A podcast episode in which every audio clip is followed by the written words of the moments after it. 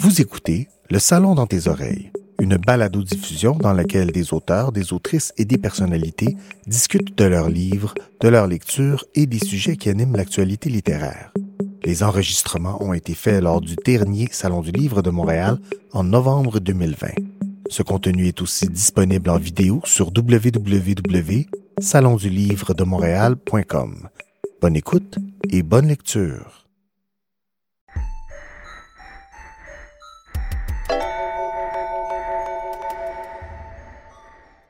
Salut tout le monde, bienvenue au Salon du Livre de Montréal, cette édition de 2020, une édition 100% virtuelle, mais non le moins livresque, vous allez voir. Je me présente, Nicolas Aumet. Euh, dans la vie, je fais plein de choses en fait. Je suis auteur, je suis traducteur et surtout, je suis animateur d'ateliers littéraires. Qu'est-ce que ça veut dire? Ça veut dire avec Communication Jeunesse, que tu peux voir mon chandail ici, une association qui existe depuis maintenant presque 50 ans. On est une gang, ou en fait une belle équipe de spécialistes, et on se promène d'une province à l'autre à travers tout le Canada avec des piles de livres, des piles de livres qui parlent de plein de choses, qui parlent de pirates, qui parlent de plein de pays autour du monde, qui parlent d'animaux. Donc, ben, je me suis dit, pourquoi pas faire une escale et me poser avec ma valise littéraire, cette fois au Salon du Livre de Montréal, avec une valise bien particulière. En fait, une valise qui parle de quelque chose que tu dois sans doute connaître ou que tu doutes que tu connais, mais peut-être pas tout à fait. C'est la famille. La famille, tu en as une, mais je devrais plutôt dire les familles.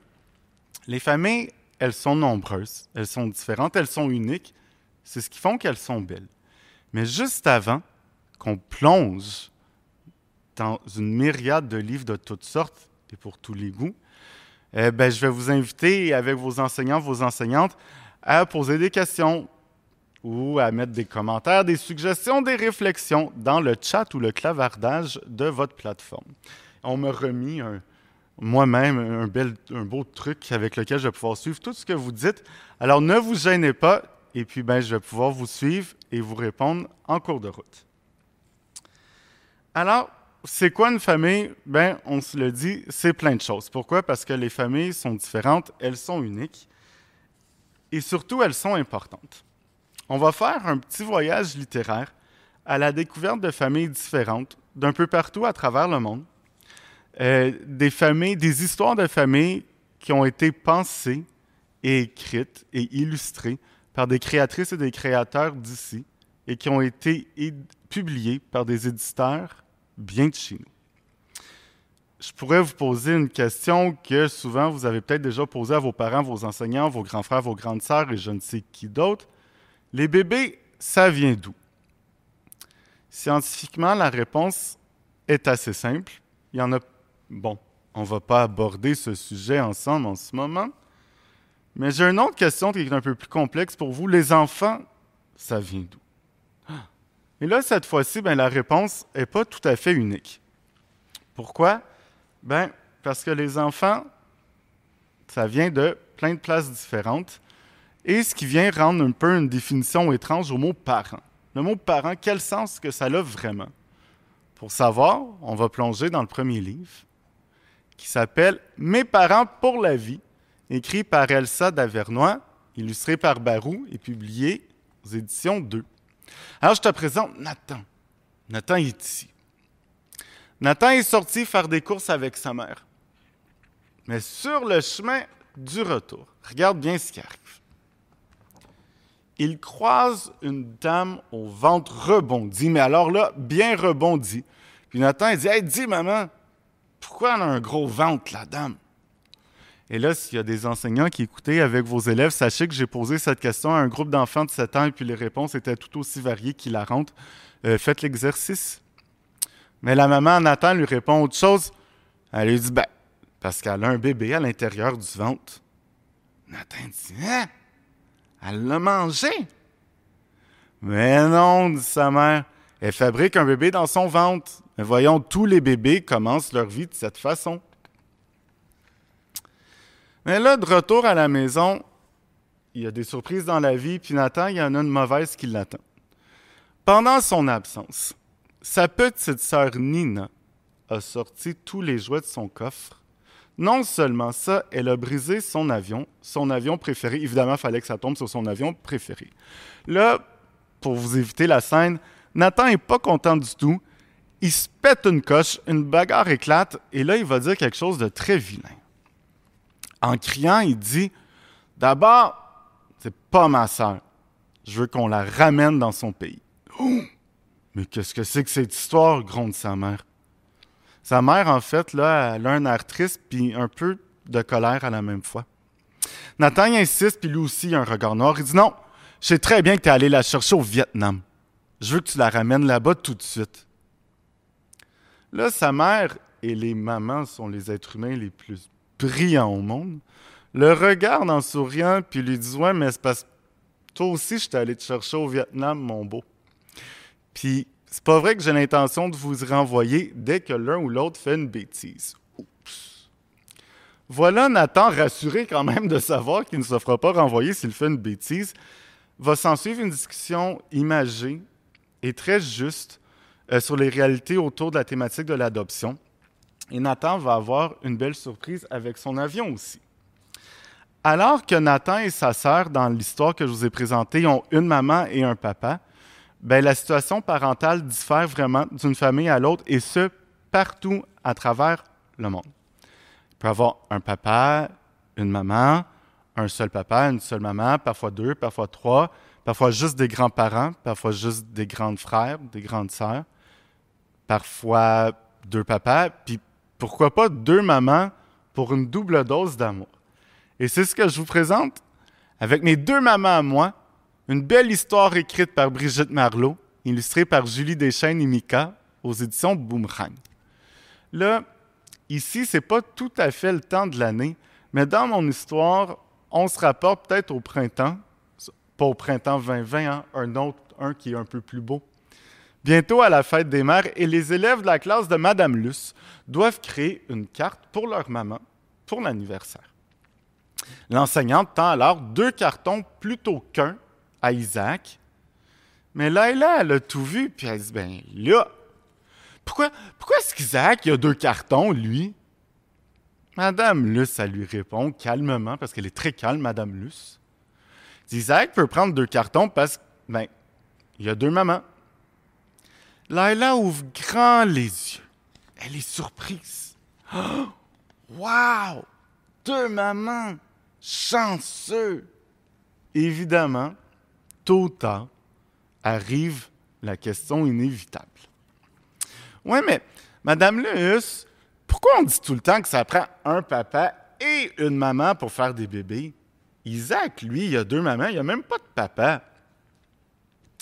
Cette pauvre enseignante. Madame Luce regarde Laila. Elle bouge la tête à droite. Elle bouge la bouche à gauche. Elle se gratte la tête. Elle réfléchit longtemps parce qu'il ne faut pas dire n'importe quoi. C'est drôle, on dirait qu'elle a un chat dans la gorge, même si elle n'est pas du tout malade. Elle tousse un peu, puis elle dit C'est parce que. Oups. Et j'arrête ici. C'est pas fin. Oh, c'est pas fin. Mais c'est pas pour rien. En groupe, je vous laisse deviner ça va être quoi la réponse de Madame Luce. Ensuite, quand vous allez découvrir l'histoire, vous allez voir si vous avez eu la même idée que l'autrice. Mais comment est-ce que vous, vous expliqueriez ça à des camarades de classe, à des enfants plus jeunes que vous, à vos petits frères, vos petites sœurs? D'où viennent les bébés? Puis pour les plus grands qui écoutent, parfois y réfléchir nous rappelle l'importance qu'il faut savoir saisir un vocabulaire accessible pour parler aux jeunes avec qui on travaille, et surtout l'importance de lire les livres avant qu'on leur fasse la lecture ou qu'on leur demande de les lire eux-mêmes. Notre voyage à travers les familles se poursuit. Alors qu'on a rencontré Laila et Isaac, vous n'avez pas rencontré leurs autres amis dans le groupe, sachez qu'ils sont nombreux. En fait, ils forment un groupe super chouette, cette classe-là. Mais imaginez si à la maison, ou dans votre classe, ou les enseignants, si vous écoutez, imaginez si votre groupe ou si vous êtes parent à la maison, que votre classe ou votre maisonnée ne comptait pas un enfant ou un ami, pas deux, pas trois, pas neuf, pas dix-sept, pas cinquante-deux, mais bien 100 dizaines d'enfants. Rien de moins. Ben, remarquez que moi, j'aurais bien aimé ça, faire partie d'une colonie, parce qu'on parle quasiment d'une colonie ici. J'aurais bien aimé passer quelques jours chez les choses. Les uns, les choses, vous les, connaissez. Non, ben, je vous les présente. Voici les mille enfants de Monsieur et de Madame Chose, un livre écrit par la brillante Valérie Fontaine, illustré par le non moins brillant Yves Dumont et publié aux éditions Québec-Amérique. La question se pose. Comment avoir mille enfants? En fait, monsieur et madame Chose aiment les enfants. Ils ont commencé par en avoir un, comme bien des couples. Ensuite sont arrivés les triplés. Ouais, ça c'était moins prévu par contre. Finalement, un beau matin, on ne sait pas trop comment, leur amour des enfants leur en avait donné mille. Mille. Et comment se nomment tous ces enfants? Attache ta Salon du Livre de Montréal, parce que ça part. Ces enfants se prénomment Vincent, Antoine, Delphine, Aurélie, Alex, Olivier. Bon, ça allait au début, mais tôt ou tard, l'inspiration finit par manquer. Le dernier né s'appelle donc Benjamin Chose. Rien de moins. Marquez qu'on entend des noms un peu plus loufoques, même pour vrai. Et comment se passent les repas entre familles, me demandez-vous? Je l'entends d'ici. Ben, rien de plus simple. Un, ça prend un chef, mais un chef solide, à la Gordon Ramsay. Un chef qui passe son temps à diriger une équipe de 50 cuisiniers qui concoctent les trois repas quotidiens. Quotidien, ça, c'est les trois repas que ça prend chaque jour pour nourrir les 1000 enfants de monsieur et madame Chose. Mais 1000 enfants ne sont pas tous nés la même journée, vous en doutez bien. Donc, les repas ont ceci d'encore plus particulier chez les choses. Au moins un anniversaire est célébré à chaque repas, du déjeuner au souper. Mais comme on dit ici, un gâteau n'est pas servi à chaque repas. Un gâteau est servi seulement au fêté. Les autres enfants n'en peuvent plus d'en manger de toute manière. La chanson Joyeux anniversaire joue en permanence à la radio de l'immense salle à manger ça évite à tout le monde de la chanter la bouche pleine. Posez-vous maintenant les questions suivantes en groupe. Puis même, je vous les pose, si vous voulez répondre peut-être avec votre enseignante, je vais pouvoir lire vos réponses. Imaginez au nombre d'enfants tout ce qu'il y a à faire dans une maison. Si vous avez un grand frère, une grande sœur, un petit frère, une petite sœur, vous savez qu'il y a des tâches à accomplir à la maison. Mais imaginez l'ensemble des tâches et responsabilités de chacun dans la maison des choses. Je pense que les gros aimeraient le savoir. D'ailleurs, je pense que le onzième bébé est en route, mais bon. Et surtout, que se passe-t-il dans cette famille en cas de chicane? Alors là, c'est pas drôle, ça peut se passer même sur un terrain de soccer, et je l'ai vite, mais l'école chez les choses est quelque chose, c'est le cas de le dire, pardon. En fait, 722 enfants de cette famille fréquentent l'école en même temps. 722, si vous êtes bon en mathématiques et puis qu'il y a à peu près 30 élèves dans un groupe, imaginez combien de classes ça prend pour insérer chaque enfant de la famille chose. 16 autobus scolaires jaunes sont nécessaires pour les y amener. Deux policiers doivent venir faire la circulation tous les matins et tous les après-midi à l'intersection des rues où habitent les membres de la famille Chose. 25 enseignants sont responsables des groupes de la maternelle au cinquième secondaire. Oncle Mario est le directeur de l'école depuis 20 ans. Parfois, des enfants de Saint-Pépin viennent compléter les rangs. Ils sont les plus populaires de l'école, évidemment. Mais il y a des règlements bien spéciaux dans cette famille. Je vous laisse les découvrir. Et surtout, vous n'êtes pas au bout de vos surprises avec cette famille unique en son genre, mais ma foi, si attachante. Ça doit pas être évident le matin quand vient le temps d'aller à la salle de toilette chez les choses. Aller à la salle de toilette, ça peut être quelque chose d'assez rigolo dans plusieurs familles. Surtout dans la famille de Rose. Elle aussi, c'est une famille unique. En fait, dans l'histoire que je vais te présenter, Rose, ben, on la voit, mais elle est seule avec son papa. Maman n'est pas dans l'histoire, mais ça ne veut pas dire que la maison est vide. Loin de là. Il y a des animaux, puis même il y a, il y a un truc qui flotte. Je te présente Abra Cacadabra d'Éric Pellado, illustré par Geneviève Viel-Tachereau, publié aux éditions Michel Quintin. Donc, tu vois, Rose est ici. Puis là, vous êtes chanceux parce que c'est pas l'heure du lunch. Un bon matin, puis là, je, je ris parce que s'en vient. Un bon matin, Rose entend son papa l'appeler. Rose, pourrais-tu venir ici, s'il te plaît, mon ange? Ben, Rose, elle va voir, elle dit, oh, ça a l'air important. Dans la salle de bain, papa pointe du doigt le contenu de la cuvette. Ouais, c'est vraiment ça qui flotte dans l'eau. Papa dit, ma belle Rose d'amour, est-ce que c'est toi qui aurais oublié ce petit cadeau dans la toilette? Là, je te dis, Rose, elle nie vigoureusement. C'est pas elle, c'est pas elle.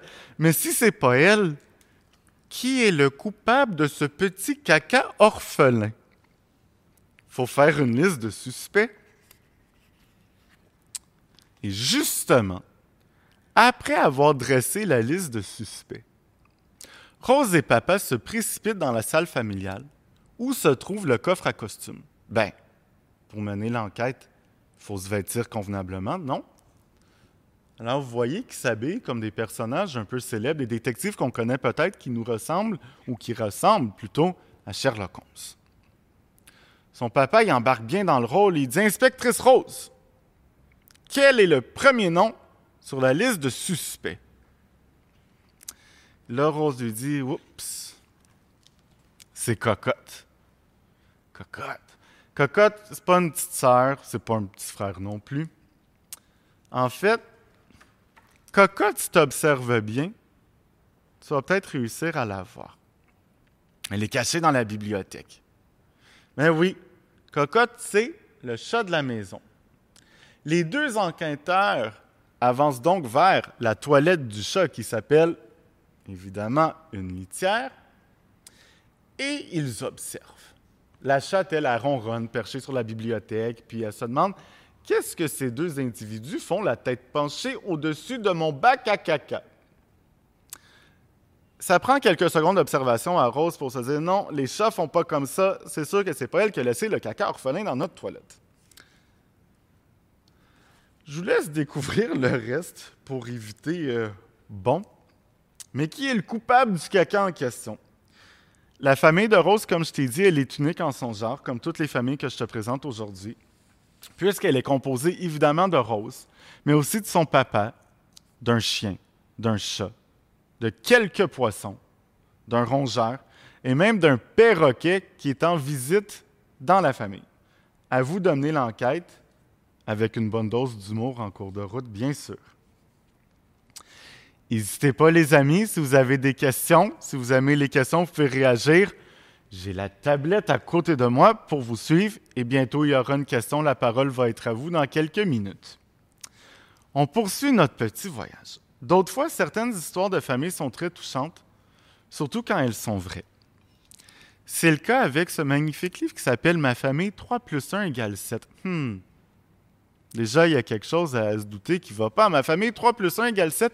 C'est écrit par Isha Botin, illustré par Gaspard Talmas, publié aux éditions La Bagnole. Et Isha, qui est l'autrice, nous dit ceci. Ce livre est basé sur l'histoire de mon enfance. Ma petite sœur et moi, nous avons perdu notre papa beaucoup trop vite. Et notre maman, qui trouvait très difficile de vivre dans ses souvenirs, a décidé de changer de pays et nous amener vivre en Afrique, en Afrique pardon, au Rwanda. Parfois, on a l'impression que tout est brisé, que le bonheur a disparu, puis que l'amour ne ressurgira plus.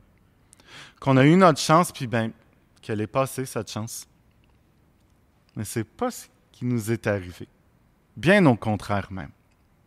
On peut rêver que tout est possible, même quand on pense avoir tout perdu. Ne plus avoir peur de l'avenir, y croire. C'est ce qu'on a fait. Trois bouts de femmes ensemble avec notre nouvelle famille. Allons les voir, cette famille. Le personnage principal que tu vois ici dit ben, ah, il y a d'autres enfants dans la maison. Ma petite sœur et moi, on les connaît pas. Pourquoi ils sont là? Maman m'explique que ce sont mes nouveaux frères. Pourtant, ils sont pas aussi petits que ma sœur. Une chose est sûre, ils sont pas sortis du ventre de ma maman. En fait, ces trois garçons sont les enfants de mon deuxième père. Ben, elle est où leur maman, eux autres? En tout cas, elle n'habite plus avec eux. C'est ma maman qui s'occupe d'eux maintenant qu'ils habitent avec nous. Ben, on joue souvent ensemble, c'est chouette. Car nous sommes cinq. Nous pouvons nous amuser comme dans la cour de récréation de l'école. Nous pouvons même jouer à cache-cache, mais comme tu peux voir ici, ma petite sœur finit toujours par partir en courant car elle n'arrive jamais à nous trouver. La pauvre. On se chamaille parfois. Ben, parce que mon nouveau petit frère veut toujours prendre mes jouets. Ah, le partage, hein, c'est pas évident. Ben, moi, j'en ai marre. Je les jette par terre, puis je me réfugie dans les bras de ma maman. Mais là, évidemment, tout s'arrange. Quoique, les deux familles qui sont devenues une seule vont devoir bientôt déménager loin, très loin. Ils vont devoir quitter l'Afrique. Imagine dire au revoir à l'Afrique. Les gens qui sont tellement gentils ici, ils rient, ils me sourient tout le temps. C'est sûr que ben, les collines et le reflet du soleil sur les maisons vont me manquer. Quelques semaines plus tard, la vie de ces jeunes a beaucoup changé. Nous sommes dans une nouvelle école maintenant, entourés de nouveaux visages, dans une nouvelle ville, dans un nouveau quartier. Les autres enfants nous regardent comme si nous étions des extraterrestres. Ma sœur, mes frères et moi, nous décidons de former un clan, le Club des Cinq. Rien ni personne ne pourra nous séparer. Peu à peu, les jours passent, les semaines passent, et les autres enfants ne nous regardent plus comme si nous étions des étrangers. Ils aiment nos histoires sur l'Afrique, ainsi que notre façon de parler. Un clan. Le personnage principal de l'histoire que je viens de te lire l'a bien dit, l'a bien expliqué même. Les membres d'une famille, aussi différents sont-ils les uns des autres, forment un clan, un noyau solide et sécurisant. Ça va être à votre tour de prendre parole dans quelques instants, les amis, mais avant, j'aimerais qu'on revienne sur les histoires qu'on a vues ensemble. Tu vois, à travers notre court, mais quand même sympathique voyage dans les livres, on comprend rapidement que les diversités au sein des familles d'ici et d'ailleurs sont surtout synonymes d'amour et d'appartenance. Alors seul, entre frères et sœurs, avec ses parents, avec ses grands-parents ou entre amis, le plaisir de lire se partage. Avant de vous souhaiter un beau voyage dans les livres, je vous vois venir. L'enquête que je vous ai lue dans Abracacadabra, vous voulez savoir la fin. Ben, je pense que Éric Pellado me donnerait le droit de vous dévoiler un peu plus le bout de l'enquête. Nous nous étions laissés alors que Rose et son papa avaient la tête penchée au-dessus d'un bac à litière de la chatte qui s'appelait, je ne sais pas si quelqu'un s'en rappelle, je l'entends d'ici. Ouais, cocotte, c'est en plein ça. Hmm. Papa regarde et dit Ces caca ne ressemblent pas à celui qui flottait dans la cuvette de la toilette. Nous pouvons rayer Cocotte de notre liste de suspects. Miaou fait Cocotte, feignant d'être intéressée par ce qui se déroule. Mais franchement, je pense qu'elle aimerait mieux voir Rose et son papa mettre de la nourriture dans son bol plutôt qu'observer son bac à sable. Je vous l'ai dit tantôt, la maison de Rose et de son papa contiennent plusieurs animaux. L'enquête se poursuit, puis la visite du zoo familial aussi. Patou, Patou, lui, c'est le chien. Patou qui les suit, ben lui, c'était le deuxième sur la liste de suspects. Dès que Rose et Papa retournent vers lui, le chien balance la queue tel un métronome. D'après toi, est-ce que ça veut dire que le chien a peur? S'il balance la queue tel un métronome ou est-ce que ça veut dire qu'il est excité? Ben oui, il est excité. En fait, il a l'air assez jeune, le chiot, qu'il a l'air d'être excité à tout. Waf waf fait le chien, mais là, je pense qu'il veut nous montrer quelque chose, dit Rose. Les deux acolytes, ce qui veut dire Rose et son papa, suivent le chien qui file à la cuisine. Le museau collé à la vitre, Patou gratte à la porte pour sortir. Oh oh! On dirait que Patou veut visiter son champ de mine. Papa, il surnomme le champ de mine la cour parce qu'il faut faire attention où on pile quand Patou, mais il est allé rôder dans les parages parce qu'il a peut-être laissé un cadeau brun traîner sur le gazon. Les deux inspecteurs en herbe se rendent à l'évidence. Patou préfère la cour que la cuvette des toilettes. Qu'est-ce qui reste? Est-ce que tu te rappelles des autres animaux que je t'ai dit qui vivaient dans la maison? De Rose et de son papa? Oui, il y avait un animal en visite. C'était bien un perroquet. Le perroquet, s'appelle onomatopée. C'est le perroquet de grand-père Albert qui s'exprime. Le volubile volatile est justement troisième sur la liste des suspects de rose. Tu veux une récompense du nom de papa? Prouve-nous d'abord que tu n'es pas responsable du petit tas dans la cuvette. Un petit tas, fait onomatopée? Tu avoues, s'écrit papa. Mais papa, dit Rose, regarde un peu dans le fond de sa cage, tu vois bien que ça ressemble pas à ce qu'il y avait dans la toilette. Et là, je vous laisse deviner. Un, quelles sont les deux autres espèces animales qui vivent dans la famille de Rose? Et avec un peu de déduction, vous pouvez voir que la liste de suspects, elle est réduite de pas mal. À vous, chers amis, de me poser vos questions à travers les livres qu'on a lus ensemble. Et si vous voulez partager des histoires loufoques aussi sur vos familles, vous avez des, je suis sûr que vos familles sont spéciales comme elles le sont toutes vous avez des questions, voulez-vous me parler de la famille, de la vôtre, de votre classe? Vous formez peut-être un noyau familial ensemble dans un groupe. La parole est à vous. Je vais même prendre la tablette pour voir ce qui défile.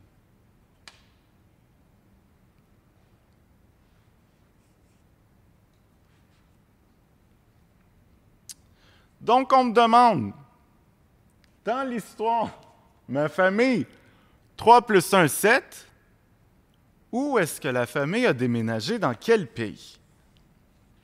C'est une très bonne question. Et je vais te donner un indice. Donc, on sait qu'ils ont quitté l'Afrique. Brrr, il fait froid, il fait très froid dans ce nouveau pays. Tout est différent ici. Les gens ont l'air tristes. Les nuages sont si lourds et si bas que je sens presque l'orage éclaté. Alors, tu sais, si tu développes un peu ton esprit de déduction, ton esprit critique, tu te rends compte que, oups, les gens portent des manteaux. On se doute que ça ne doit pas être un pays chaud. On dit en plus qu'il fait froid. Il n'y a pas de soleil. Oh, c'est pas des tentes qu'on voit, on voit plutôt des duplex ou même des triplex. Donc, on se dit que ça doit être un, pays, ben, qui a une ville où il y a beaucoup de gens. Et avec ces indices-là, tu devrais pouvoir, en groupe et avec ton enseignant, en replongeant dans l'histoire, venir à une bonne idée d'où le clan des cinq et leurs parents ont déménagé. Et si tu te demandes pourquoi on dit qu'on appelle le titre Ma famille 3 plus 1 égale 7, je donne un indice, c'est qu'à la fin, ben, la maman, elle a un ventre un peu rebondi. Alors, chers amis, si vous avez d'autres questions, la parole est à vous. Merci surtout d'être au rendez-vous. Merci de plonger avec nous dans cette version 100% virtuelle du Salon du Livre. Je pense un des seuls salons qui va avoir eu lieu en 2020 quand même.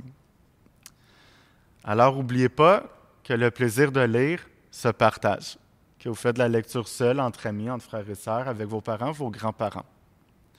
Alors, je vous souhaite de belles lectures. Puis belle lecture, ça prend un S à belle, puis un S à lecture, parce que je vous souhaite de belles lectures au pluriel. Et surtout que votre voyage, à travers des livres de toutes sortes, qui portent sur plein de sujets, que votre voyage ne s'arrête jamais. Alors, je vous remercie. Je vous souhaite un bon salon. Restez à l'affût pour les prochaines activités virtuelles. Puis, ben, je vous dis à tout bientôt. J'espère vous revoir avec une pile différente de livres. Bye!